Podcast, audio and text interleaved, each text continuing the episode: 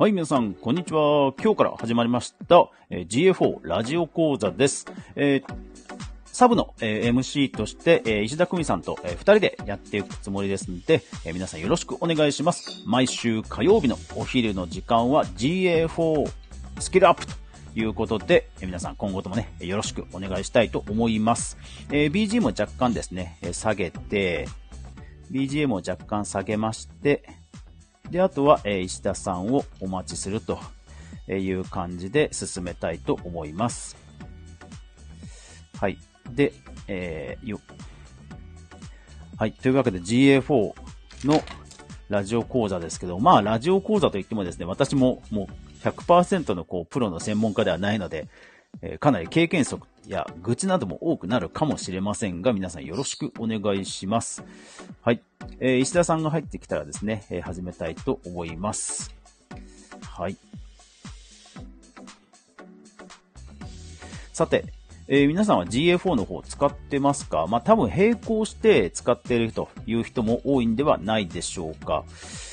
並行してね、えー使っている中で、まあ、計測、データとしてはね、え取れていると。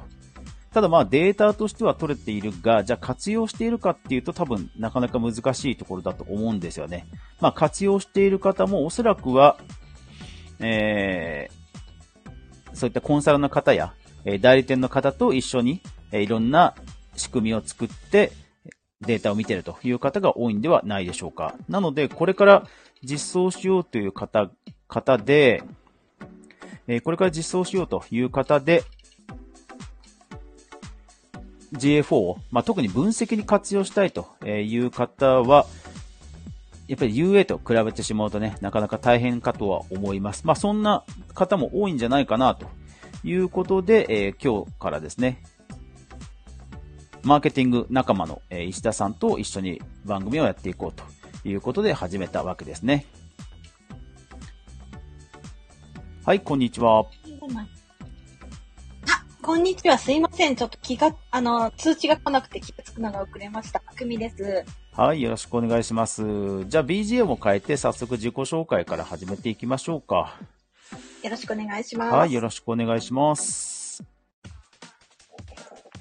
はい、皆さん、改めまして、こんにちは。えー、メインパーソナリティの、えー吉田義彦です。えーどうぞよろしくお願いします。えっ、と、サブ MC の久美です。よろしくお願いします。はい、よろしくお願いします。えっ、と、久美さんは仕事では GA4 は使ってますか？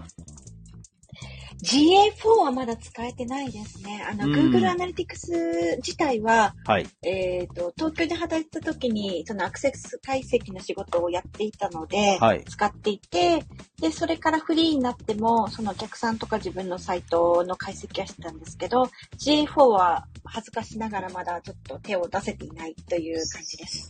はい。あ、すごい。今日なんかモデレーター機能がちょっとスクショ取りますね。はいモ。デレーター機能。うん、モデレーターに追加できます。だから、えー、ちょっと待ってください。モデレーターにも追加しようか。これどうするんだろう？えー、っと、ちょっと待ってくださいね。えー、っと、モデレーターに追加できる、モデレーターのコラボ招待ができます。えー、これかな？リクエスト、リスナー、コラボ。あ、どこだろう？どこだろう？なんかモデレーター申請とかってありますか？どっかに。えー、私の方からは今見えてる画面ではないですね。おー。ちょっとこれは、はい、今後に、今後に活用しましょちょっと調べてみましょう。はい。う。はい。そう。私もですね、やっぱり分析に使うってことはあんまりしてないんですよね、まだね。お、お、じゃあ何に使ってるんですか？あの、いろんな実験ですね。あ、実験ね。でも今そういうフェーズですよね、多分。皆さんそういう、なんか日々新しい感じになって、試してみてるみたいな感じですかね。うん、だと思いますね。えっと、一応その完全に切れるのが来年の6月いっぱい。で、えっと、閲覧も切れるのが来年の年内って感じですよね。確か無償版はね。確か。あーあー、そうなんだ。そうなんですよ。なので、まあ一緒にこの番組を通じて、一緒にこう GA4 を学んでいきましょよろしくお願いします。う。はーい。で、今日第1回にあたって、第1回というか今後もですね、えー、久美さんの方からいろいろお題をいただこうと いうことで進めていきますが、第1回のお題をではお願いします。はい。あ、はい。えっ、と、あの、GA4 って難しい難しいってよく聞くんですけれども、あの、結構業界の人とかもね、言ってるのを見るんですけど、一体何がそんなに難しいんですか？はい。ということですね。そう。ちなみに、どんな感じで難しいって感じてます？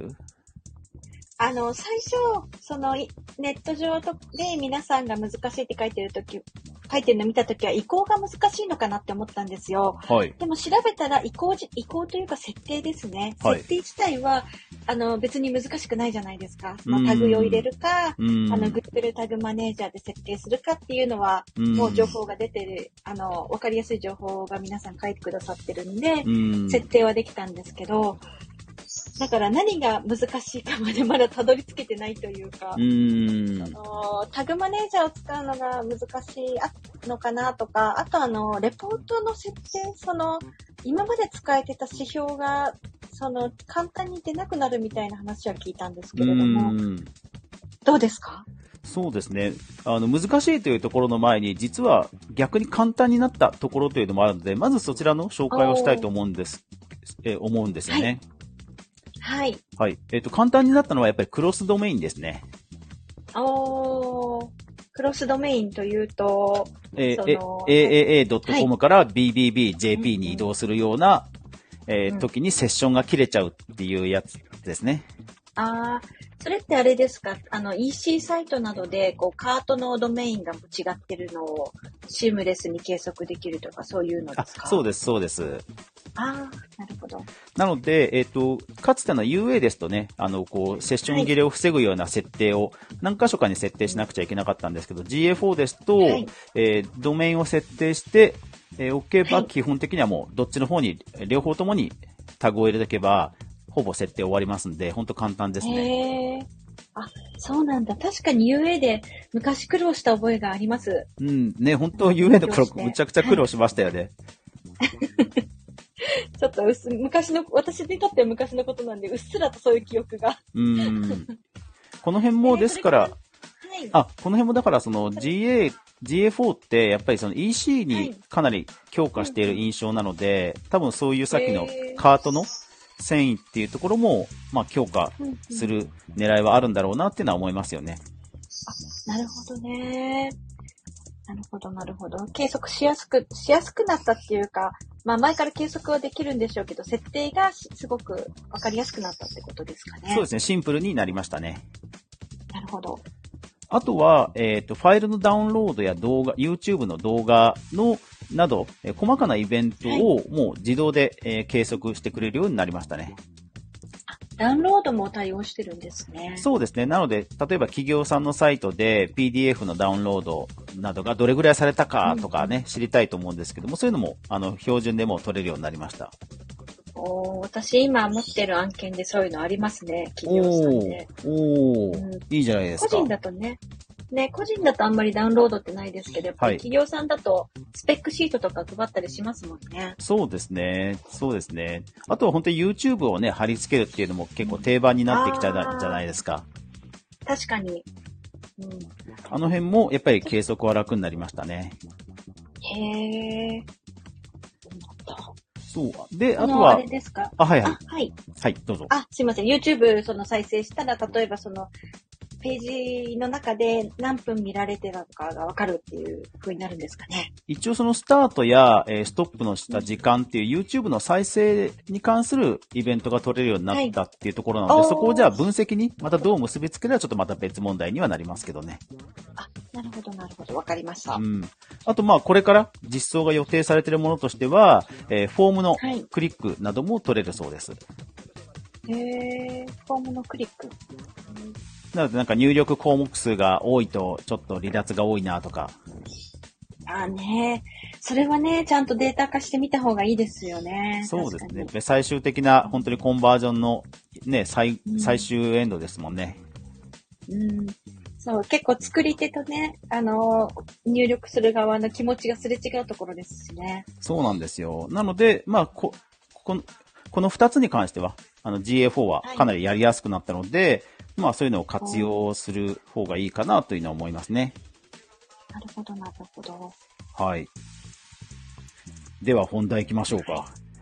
はい。はい。その難しくなったっていうのが、ちょっと私もあの、いろいろ本とか見てみまして、はいページビューなんかが全部、その、イベントイベントになったみたいな話を見たんですけども、はい。そのあたりですか？難しくなったっていうのは。そうですね。結局そのデータ構造が変わったので、データ構造が変わった。そうですね。ペあのページビューから イベントに変わったって、要は計測の仕方が変わったってことですよね。なので、まあ難しくなったというよりは、UA の頃と比べて数字がおかしいというところで戸惑うケースが増えたんじゃないでしょうかね。数字がおかしいか。はいそう、ページビューが取れなくなったっていうわけではないんですか？なけではないですね。はい。なくではない。その、計測の仕方が変わって、ページビューがページビューとして、で、出なくな、ん？出なくなったわけではないのか。えっ、と、あえて、はいだ、うーん、あえて出せば出ますね。確か標準のレポートだと、ユーザー数とか表示数っていう数字で一応出ることは出てます。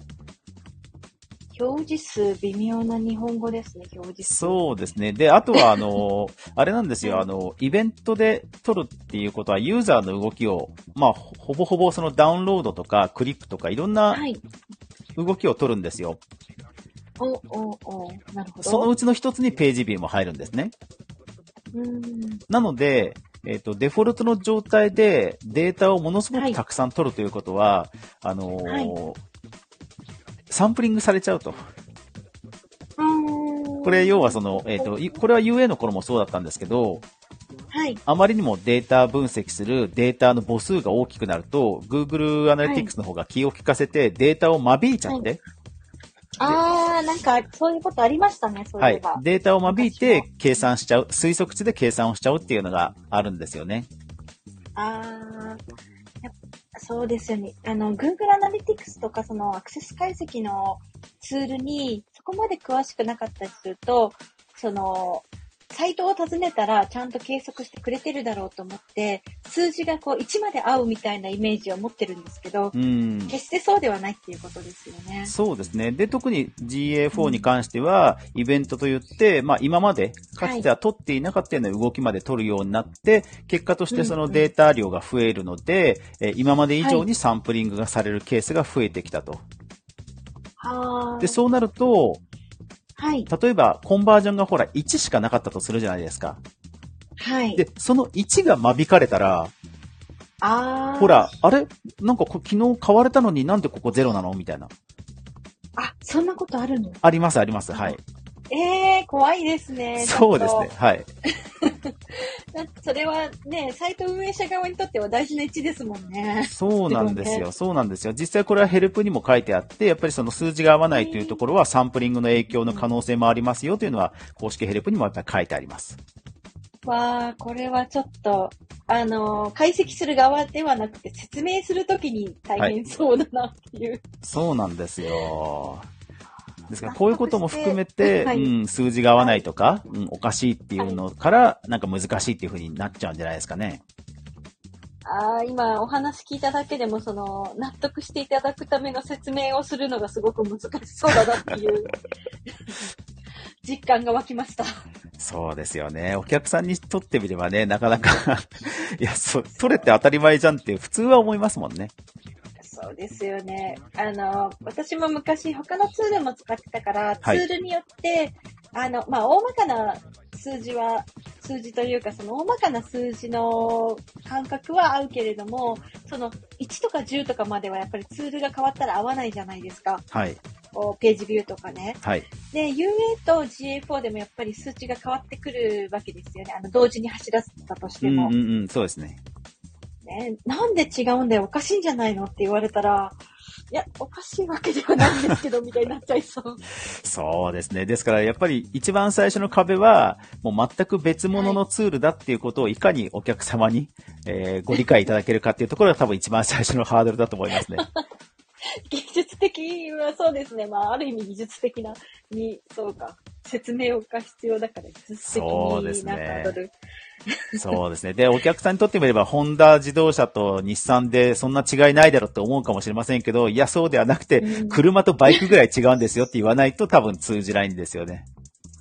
わあ、なるほど。ちょっとね、難しさの実感が湧いてきましたね、おかげで。はい。やっぱりここが大きなところですよね。ですから、先ほどのレポート、レポートもはいかなり変わったじゃないですか。うんうん。UA の時は画面の左側に、えーユーザー、集客、行動、コンバージョンみたいな流れがありましたよね。うん。で、これが要は、その、どういう人が来て、どこから来て、はいどういうふうに動いて、どのぐらいコンバージョンしたんだ、みたいな、こう、いわゆるその、サイトにおけるユーザー分析というのを軸にしたはいレポートメニューが用意されてましたよね。ああ、されてましたね。はい。はい。で、今は、今の GA4 は、そうではなくて、もういきなり、えーライフスタイルってのが出てきてますよね。わけわかんないです。そう、ライフスタイルってあっどういうて、集客と、はえーエンゲージメントっていうのが出てくるわけじゃないですか。行動かな？なるほどな。で、要はその、Google は GA4 自体も、もう、単にサイトに訪れたことを分析するんじゃなくて、そもそもそういうユーザーのライフスタイルまで落とし込んだ、まあ、はい見方をしてねっていうふうに、もうそもそも彼、見方のコンセプトも変わってしまったっていうところもやっぱり分かりづらさの一つかなと思いますね。ああ、なるほどね。今ちょっと実際の画面を見な見見てみてるんですけれども、はい。確かにこれを見て、ページビューどこよってなりそうな感じ。そうなんですよ。うんなるほどね。ちょっと、あの、見る側の意識をかなり変えないと、これは、あの、UA に慣れていれば慣れているほど、はい。その意識を変えないといけない感じがしますね。そうなんですよ。ですからまあ理想はね、その UA と GA4 と両方選べて、より、はい。よりそのうんサイトの分析とかユーザーさんの行動をサイトの動きで見たいっていう時には UA が選べて、いや、そうではなくて、ライフタイムバリューで、えー生涯を通じてお客さんに、えーどういうお客さんにどういうものがたくさん売れるのかっていうライフスタイルまで含めて長期に見ていくために、えー GA4 を採用する。っていうふうに選べた方がやっぱり理想は理想なんですよね。な今ちょっと画面を見ていて思ったんですけれども、はい。UA よりも、そのコンバージョン寄りの思想になってる感じですか？うーん、いやって、僕はそうは思わないですね。どっちかというとそうなんですエンゲージメントより、エンゲージメントよりユーザー体験エンゲージメントと、あー、コンバージョンの違い。そうですね。コンバージョン、で、コンバージョンに関してもさらに、やっぱり、あの、e コマース、やっぱり売り上げ寄せ、よりかなって気はします。うん。収益化ですからう、んコンバージョンじゃなくてうん。なるほど、なるほど。なるほどね。エンゲージメントか。じゃあ、その、単にページに来ただけとか、アクセスされただけっていうよりは、はいユーザーがサイトにたどり着いて、何をしたかっていうところをより見れるようになってるっていう。そうですね。そうですね。それが、はい、その認識が正しいと思います。要は、えっ、と、こういう動きをした人が、こんだけ買ってくれてる。はいじゃあ、障害売上を増やすにはどうすればいいんだっていう見方ですね。なるほどね。私、ブログも書いてるんですけれども、はいちょっとブロ、ブログにはどう活かしていいのか、ちょっとまだよくわかって、わからないですね。その、B2B というか、その、会社のお客さんのサイトっていう点では、ちょっとずつイメージが湧いてきました。うーん。ですから、えっ、と、いろんな記事を見ると、そのコンバージョンではなくて、し e コマースの設定に、はい。企業サイトであっても e コマースの設定にして分析をしてるっていう記事も見たことありますね。あー、なるほど、なるほど。一回申し込んだら1000円分に値するよみたいな。あー、なるほど、なるほど。それは UA でもあったような。そうですね。で、えっ、と、GA の方、GA4 ですと、やっぱりそれをさらに、えー収益、はい。ライフスタイルでいろいろ掘り下げられますし、あとじゃあ、1000円分はいコンバージョンした人が、さらに、実はこんなクリックとか、こんなスクロールとか、こんな YouTube 動画を見てる人は、実はさらにもっと、えーたくさん来てくれていて、あ、これもっと売り上げの伸びそうだっていうヒントも、まあ GA4 の方がやっぱり見やすいとは思いますね。うん、なるほど、なるほど。そうですよね。直接物を、あの、サイトで売ってなくても、そのユーザー登録とか1ユーザーあたりの獲得の広告金額とかで、はい。企業さんは予算というか、目安は出してますもんね。そうですねそれを。検証するときに GA4 がいい。そうです。そうですね。で、より長期、長期に生涯にわたって、えー A というユーザーさんによりももっと買ってもらうためにはどういう行動に着目すればいいのかとか。なるほど。便利そうだけど、高度そう、高度そうですね。そうですね。ですからそういう見方をしたい方に、やっぱり最適なツールなんですよ。あなるほどね。これはちょっと、ちゃんと勉強しないといかんなっていう気持ちによりなってきました。はい。ですからやっぱり一方で向き不向きがあるとは思うんですよね。そ、そこまで求めてないっていう企業さんも当然多いでしょうから、はい、そういった場合には、あの、ワードプレスであれば QA アナリティクスですとか、マイクロソフトが無料で出しているクラリティですとか、まあ他のアクセス解析ツールを使うっていうのもやっぱり手だとは思います。あ、なるほど、なるほど。やっぱりここまで学習コストが、あの GFO は上がってしまったので、やっぱり向き不向きあるかなというのは思いますね。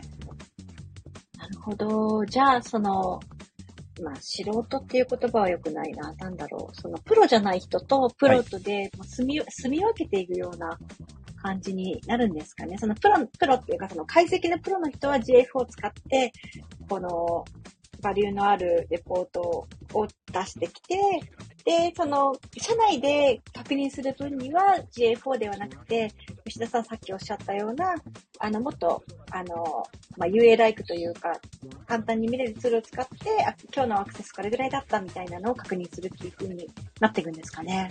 うん、そうですね。ですからそこも含めて今本当にカオス、うん、まあ、これからみ、みんながみんなどうなっていくんだっていう、こう、チキンレースみたいな状態が今だ、今なんだと思いますね。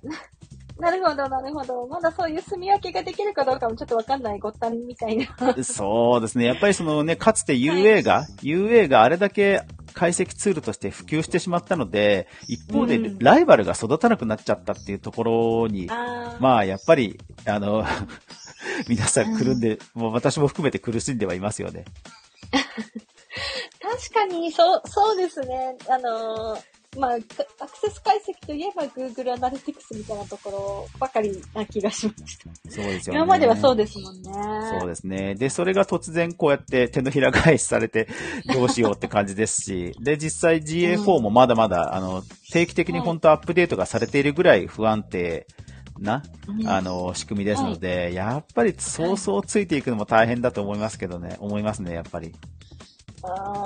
うん、そうですね。例えばその会社のクライアントさんが、その他の業務の片手までこう見てみるっていう感じではないですよね。そうですね。最低限のものであれば、その PV や、うん、あのエンゲージメントを見るっていうんであればまあいいと思うんですけど、あとはもう本当にその探索レポートといって、あの UA で言うと、あの、カスタムレポートのような、自分でレポートを自作できる画面があるんですけど、はい、まあ、そこで一個、あの、カチッとしたものを作ったら、もう普段はそこしか見ないとかですかね。ああ、うん、うん、うん。設定はね、その、社外のプロにお任せして。はい、はい。はいうん、そうですね。ですからそれよりはやっぱりさっき前半に申し上げたような、まあ一方で GA4 でより簡単に取れるようになったところに着目して、まあ今後のウェブの戦略に役立てるっていう方がまあ健全かなという気はします。なるほど。うん。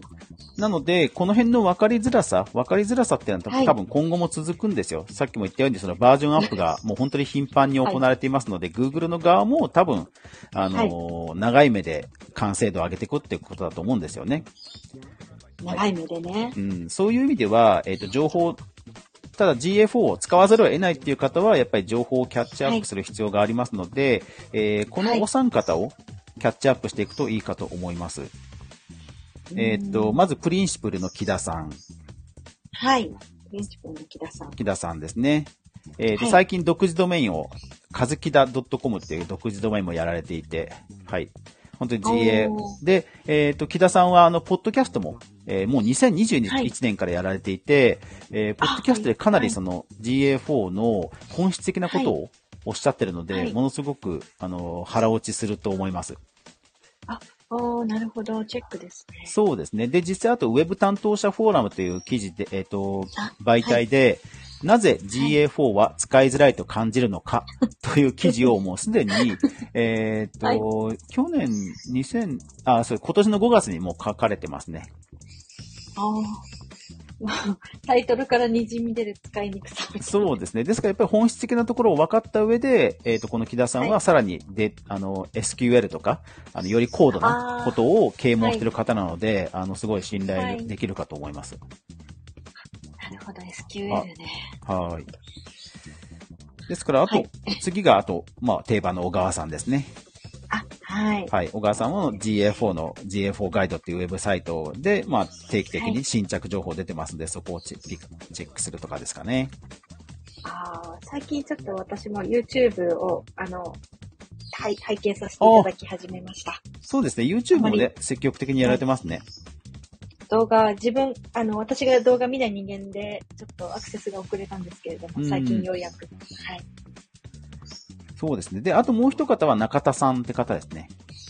中田さん。中田さんは、えっ、と、PT マインドっていうヒートマップのツールを、えー作っていた会社の、えーはい会社にはいかつていた方です。ああ、ヒートマップですか。そうですね。で、えっ、と、今でもその PT エンジンっていう解析ツールはあるので、まあ、はい有料でも良ければ、その PT エンジンを、あの、UA の代替に使うっていうのも全然ありだと思いますね。ああ、なるほど。ゆ、あの、GA4 はヒートマップは見れるんですか？ないですね。あ、あじゃあ、あの、そちらの、あの、ツールを使うメリットは十分にあるという。あそうですね。で、その PT マインド自体はヒートマップで有名なんですけど、もう UA、はい本当に UA にかなり似ている画面の通常のアクセス解析のメニューもあるんですよ。あ、そうなんですね。むしろそちらがメイン。ンで、ヒートマップはおまけ、あ、おま、おまけてってことは悪いんですけど あの、プラスアルファで使える機能なんですよ。へえあ、そうなんなのですいません、勉強不足で。そうはい。なんですね。PT マインドは、あの、UA 使えてる人だったら、まず、すぐに使えて、コンバージョン設定とかもできますから、あの、はいリプレイス、あの、置き換えするのにも、あの、予算がつくんであれば、全然おすすめだと思いますけどね。なるほど。結構ヒートマップって、あの、クライアントさんに受けがいいのであ、あ、はい。その、GA4 でもできるんでしょ？みたいなことを実は言われて調べてみますって言ったところだったんですよ。そう、さすがにすぐは、まあ、うん、直は難しいでしょうね。できないので、こっちを使ってくださいっていうのも一つのそうですね。選択肢ですねそうですね。はいお。金、あの、予た算がつく。そうですね。多分、重量課金だと思うので、ああ、なるほど。あの、PV に応じた課金だと思うので、そんなにはい。アクセス数が多くなければ、あの、選択肢としてはありだと思うんですけどね。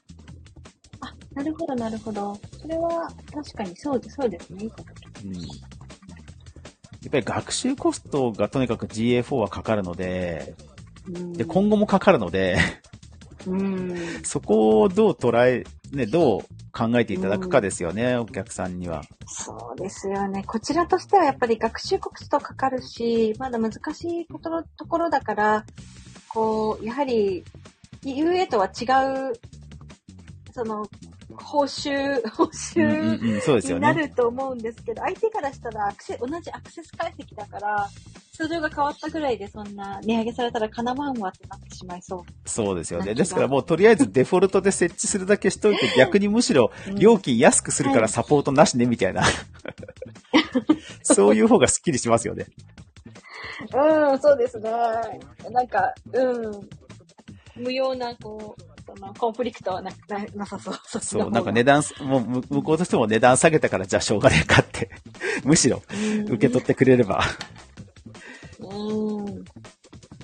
ね。まあ、もちろん個人としてはその学習コストかけても、いろいろできるようにはなりたいなと思います。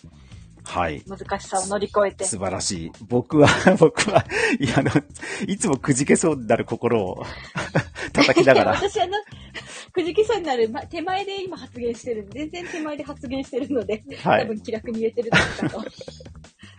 なかなか僕も SQL まではちょっと学習しようというモチベーションはなかなか上がんないので。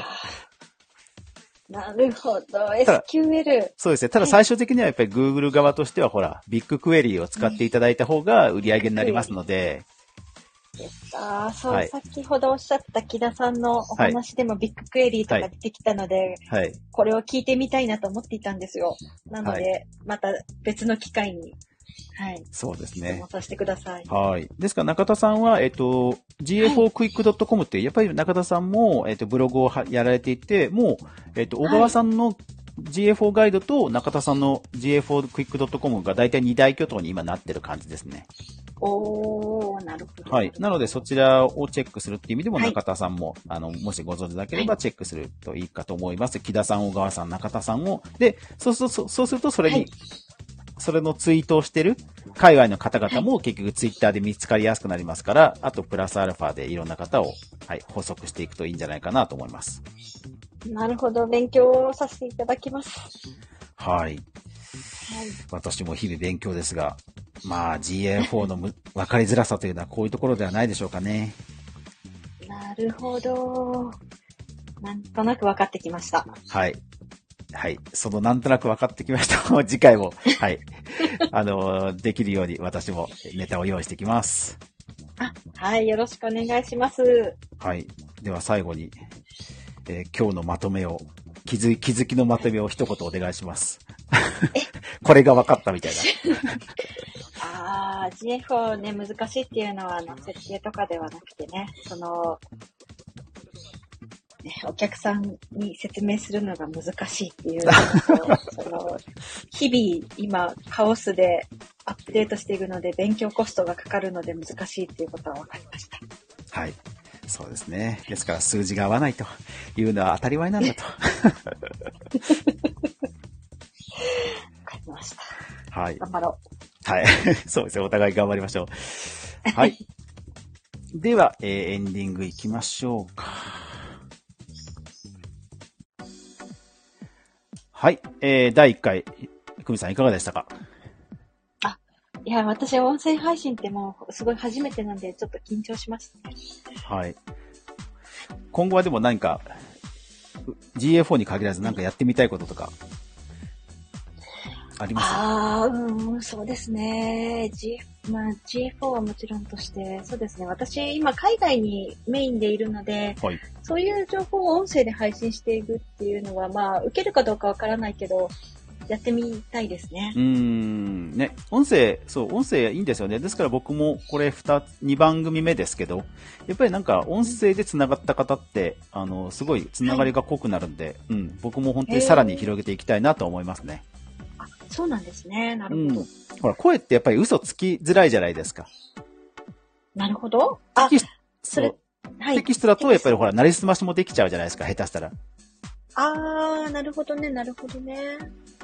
あとあれですよね、動画だとこう、結構演出がうんうんうん。力を持つから、はい。声に比べて演出の力でこう、説得力を持ってしまったりっていうことがあるから、そういう意味で嘘、嘘がないっていうことかなってうん今うんうん。思いました。あ、いや、それも本当あれの同感ですね。うん。なんか演出で、なんかちゃちゃっとこう、はいパッとグラフを映して、で、ささっとトークに行ってたりすると、あれ、そのグラフ実はっていうのもね、スルーされちゃう可能性もありますし、やっぱり演出大きいですよね。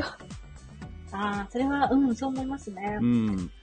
なので、はい。あの、私もちょっと今日は第1回目でしたけど、まだまだまだ番組の方は洗練させていきたいと思いますので、今後ともよろしくお願いします。よろしくお願いします。はい。というわけで、えー第1回、えー GA ラジオ講座、ラジオ講座 GA4 はなぜ分かりづらいをお届けしました。皆さんいかがだったでしょうかというわけで、また次回、えー次週の火曜日12時お昼からお会いしましょう。以上、えー以上、えークリエイターエコノミーニュースのかぐわこと吉田でした。ふみでした。はい。というわけで皆さん、良い午後をお過ごしください。せーの、さようなら。さようなら。